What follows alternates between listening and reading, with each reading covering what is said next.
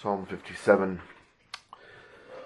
Let us offer to God our hearing as an act of worship, for these are his words. To the chief musician, set to do not destroy, a miktam of David when he fled from Saul into the cave. Be merciful to me, O God, be merciful to me, for my soul trusts in you, and in the shadow of your wings I will make my refuge, until these calamities have passed by. I will cry out to God Most High, to God, who performs all things for me. He shall send for send from heaven and save me. He reproaches the one who would swallow me up. God shall send forth his mercy and his truth. My soul is among lions. I lie among the sons of men who are set on fire, whose teeth are spears and arrows, and their tongue the sharp sword. Be exalted, O God, above the heavens. Let your glory be above all the earth. They have prepared a net for my steps. My soul is bowed down. They have dug a pit before me. Into the midst of it, they themselves have fallen. My heart is steadfast. O God, my heart is steadfast. I will sing and give praise. Awake, my glory. Awake, lute and harp. I will awaken the dawn. I will praise you, O Lord, among the peoples. I will sing to you among the nations, for your mercy reaches unto the heavens, and your truth unto the clouds. Be exalted, O God, above the heavens. Let your glory be above all the earth. So far the reading of God's inspired and inerrant word.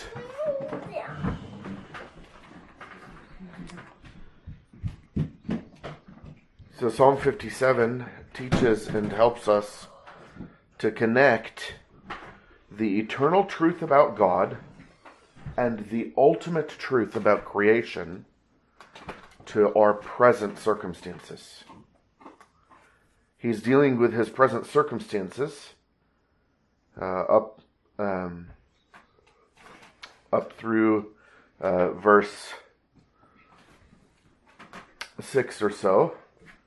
And he's crying out to God in the midst of it. And, uh, there are a couple key ideas in his uh, present circumstances. One is that what God is doing is actually more significant than what his enemies are doing. What his enemies are doing feels nearer, because we perceive those things uh, by sight, and that's the circumstance that we're in the middle of.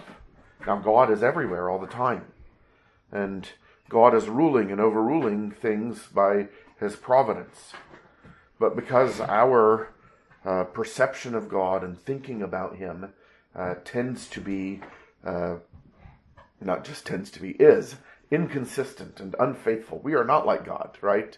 We're not steadfast like we ought to be.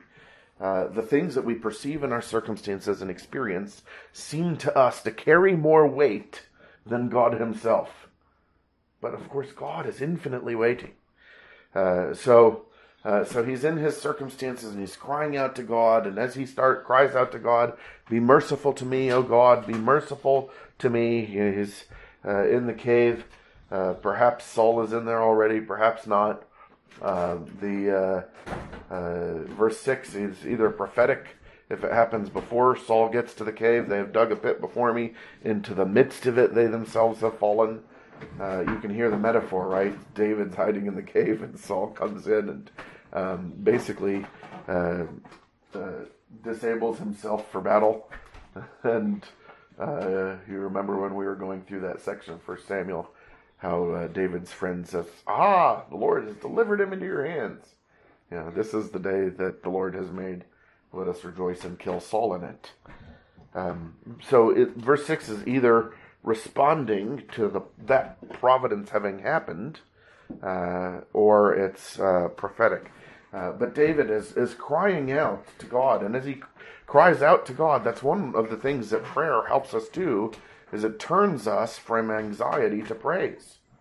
Because when you start praying, you, you, you start praying perhaps because of a situation, because of a circumstance. That certainly seems to be the case with David here, right? He's in a circumstance that causes him to pray. Uh, and you may find yourself, or probably often find yourself, uh, in circumstances uh, to which a really wise and right and good response, and really the reflex of a heart that believes in the Lord Jesus Christ and believes uh, in the triune God through the Lord Jesus Christ, a right response to the situation is to pray. But as David prays, his attention gets turned from the situation and from the enemies to what? Or or to whom? To God. To God, that's right. And as he turns his attention towards God, he realizes God hasn't changed. God cannot change. He's still full of what's translated here, mercy and truth. It's Chesed and Emet, which uh, in God's providence to y'all, you get to be in a family where there are two kids named those things. His steadfast love, his covenanted love, his unthwartable, committed from within himself, from all eternity, love, chesed, and his emet, his truth, his un- his faithfulness, his unchangeableness, his perfect reliability, his keeping of all of his promises, his consistency of his character, his emet. And uh, so he's thinking about what his enemies are doing, uh, and he says, he shall send from heaven and save me. He reproaches the one who would swallow me up. He shall send forth his mercy and his truth. Now, the details of the actions of God, what is God going to do here? We may not know the details of the actions. But the principles and the character of God, according to which he acts, we always know. He always acts according to that steadfast love. He always acts according to that faithfulness. And so when he says, uh, when he's thinking about my enemies are doing this, what will God do? Well, he's going to send forth mercy and truth. He's going to send forth chesed and emet. He's going to send forth steadfast love and faithfulness. Now, this is important because his situation and his enemies in particular are pretty fierce. Uh, when we learn stuff like this from the Bible, it's not like Uh, what some people think and, and uh, wicked people teach about the Christian life, that it's going to be easy and trouble-free, and if we just believed well enough, you know, if your faith was big enough, or if you just behaved well enough. You know, there seem to be two different groups. One group says, oh, you you really need to, to claim it before God. Believe well enough. And then there's another group that says, uh, the, that says, you know, if you were just wise and learned the You know, seven hundred eighty-three laws that the theonomists think, uh, you know, sorry, not theonomists, Pharisees, same difference, uh, the, that we, if we just implement everything so precisely, things will go well for us and we will reconstruct the utopian nation and world. And that's that's not much different than the if you believe well enough people. That's the if you behave well enough people. But both say that Uh, that their method, the believe well enough or the behave well enough, will get us to a place where we will stop having problems. Well, did Jesus believe well enough and behave well enough? How about the Apostle Paul in his converted life? How about David uh, at this time, you know, before the whole deal with Uriah? Well, this is what it looks like for people who believe and behave well. They have calamities, verse one. They have enemies, verse four, who are like lions, sons of, sons of men who are set on fire, whose teeth are spears and arrows, and their tongue a sharp sword. This is a nightmare, right? This is a man built like a lion, okay, so super powerful, uh, and perhaps with the the uh, aggressive and arro- aggressiveness and arrogance and confidence uh, that you would associate uh, with a lion, top of the food chain guy, uh, and now he's a flaming lion on fire, and his teeth are spears and arrows. So they're not just sharp, but they launch out of him, and his tongue is a sharp sword. So after he's launched his teeth into you uh, uh, and hit you with the arrows and spears, his sword tongue finishes the job and cuts you to pieces. That's what the circumstance is like to David. If I had a dream like that, and I had that particular one, probably shouldn't have been permitted to watch the old nineteen reruns of the old nineteen seventies Incredible Hulk uh, when I was a little boy, because I had horrible Incredible Hulk dreams. But David was living this nightmare. And yet, when he turns his attention to God, he gets the shadow of God's wings. It's kind of like when you play with um, your younger sibling. Everyone but Sophia understands this. Uh, uh, she doesn't have a younger sibling. And uh, the younger sibling goes force field or whatever. Uh, when you guys were actually like playing and stuff, you, all, you guys used to say daddy shield, right? Because you were not allowed to make a ruckus around me or attack around me. So if a child was really in danger, they'd just come be within the vicinity of daddy, and there would be the invisible wings that covered, and no trouble could enter there. Well, I am finite and small and inconsistent and unfaithful, but our Heavenly Father is none of those things. He has none of my weakness, none of my wickedness. And you have a, a daddy shield. Now, the calamity may be there, and these burning man spear sword lion guys may be there. But what are they next to the steadfast love and faithfulness of God? So, when we pray, it turns our attention away from the circumstances, which may genuinely be very calamitous. But God is infinitely more good. And that's why prayer awakens praise. It says, they have prepared a net for my steps. My soul is bowed down. You know, he's not unaffected by his circumstances. His soul is bowed down. They have dug a pit before me. And I really think this is prophetic. I don't think Saul's in the cave yet uh, at the time. Into the midst of it, they themselves have fallen. He realizes there's nothing the enemy can do that will end ultimately in David's harm. There may be pain and uh, temporal, significant, but not ultimate trouble, harm, pain along the way. But the way it ends is with God's justice vindicated, the one whom God has protected, avenged, and the one who has attacked him, condemned, punished. And so he says prophetically, into the midst of it, they themselves have fallen. And that's the point at which the prayer turns to praise. So you have the God shall send forth his mercy and truth, verse three, and be exalted, O God, above the heavens, let your glory be above Uh, all the earth. I know in the moment that the purpose of this is for the, the, the glory of God, and you'll hear the echoes of those two things and the conclusion in verse ten and eleven. For your mercy, your chesed, reaches unto the heavens, and your truth, your emet, unto the clouds, your steadfast love and your faithfulness to the heavens and to the clouds. Be exalted, O God, above the heavens, let your glory be above all the earth. But what happens in the meantime? God delivers his people out of all their troubles. God redeems for himself an innumerable multitude of people from all the nations. And these redeemed people from all the nations praise him.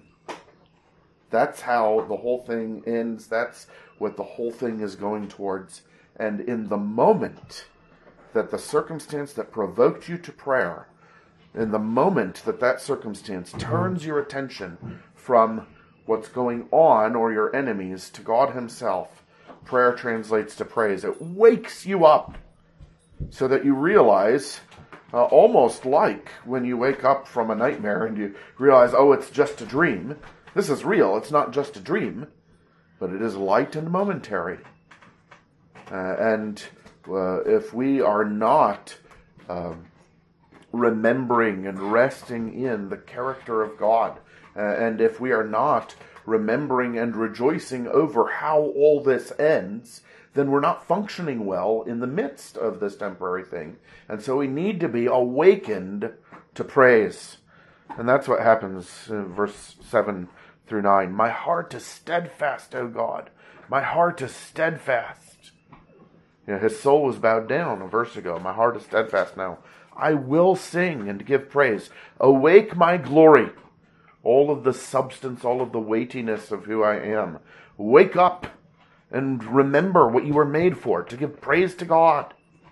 Awake, lute and harp.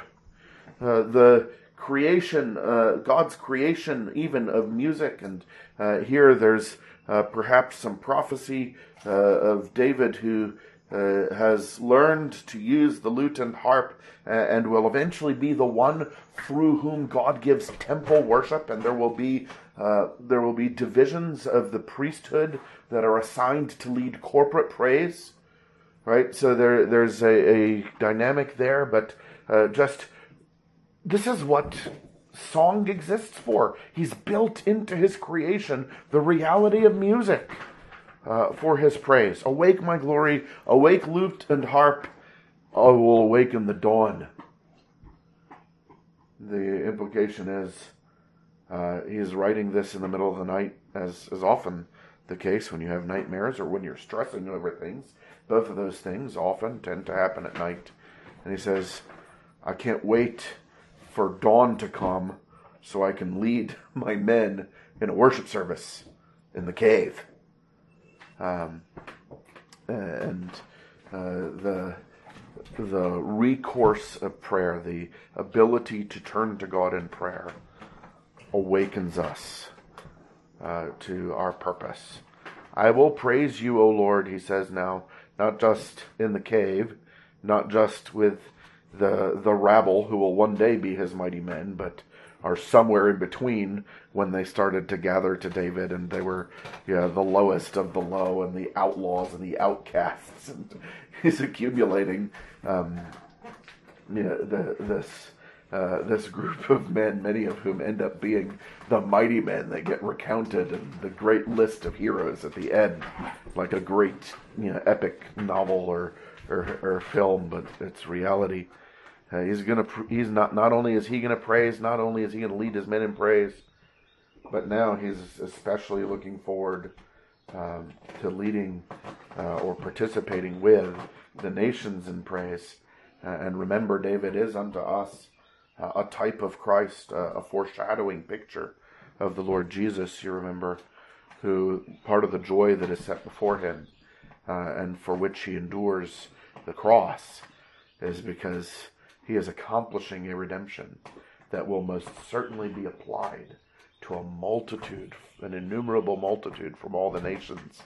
And the Lord Jesus himself leads us already, which we perceive by faith, but we will one day see by sight. Our Lord Jesus leading the innumerable multitudes in praise. Uh, and so he is able to access by faith and by hope to enjoy already by the fore, uh, the foresight, by remembering what is going to happen, uh, part uh, of that glorious end to which the redeemed are coming. He says, I will praise you, O Lord, among the peoples. I will sing to you among the nation. Uh, among the nations. Uh, and then the the two things that he's pulled out from earlier. For your Chesed reaches into the heavens and your Emet to the clouds. Be exalted, O God, above the heavens. Let your glory be above all the earth. This is available to you. Uh, one of the purposes of trouble and opposition and people who are nightmarish in their treatment of you in life is to turn your heart and your mind to the Lord in prayer, so that by your attention being redirected to him, you'll remember what he's like, what he has done, what he will have done uh, when it all comes to its conclusion, and so that you can uh, praise now uh, in anticipation of that perfected uh, praise that we will offer forever. So calamities and opposition provoke to prayer in order to turn our hearts to praise. Praise God. Let's pray. Our Father in heaven, we thank you for this psalm. We thank you, Lord, for your word. Thank you for telling us the truth about our circumstances and not lying to us like the believe well enough or behave well enough people. And thank you, Lord, that you are the most significant factor uh, at every point in our lives. Uh, we thank you for accommodating our weakness, our forgetfulness, our inconsistency, by giving us these troubles that turn our attention to you in prayer, so that we may be awakened to praise. Help us, O Lord. We pray that your Holy Spirit would develop uh, in our hearts and our minds uh, this way of responding uh, to difficulty. Lord, I pray that you would do it early for my children, uh, so that they would build these healthy habits of mind and heart, uh, and may walk with you uh, by um, uh, by this uh, this sort of faith uh, throughout the troubles of this life. Glorify yourself, O God, uh, not only now, but oh, how we long for the day when we come and praise with the innumerable multitude. Be exalted above the heavens, O God, and let your glory be exalted above all the earth, we ask. In Jesus' name, amen.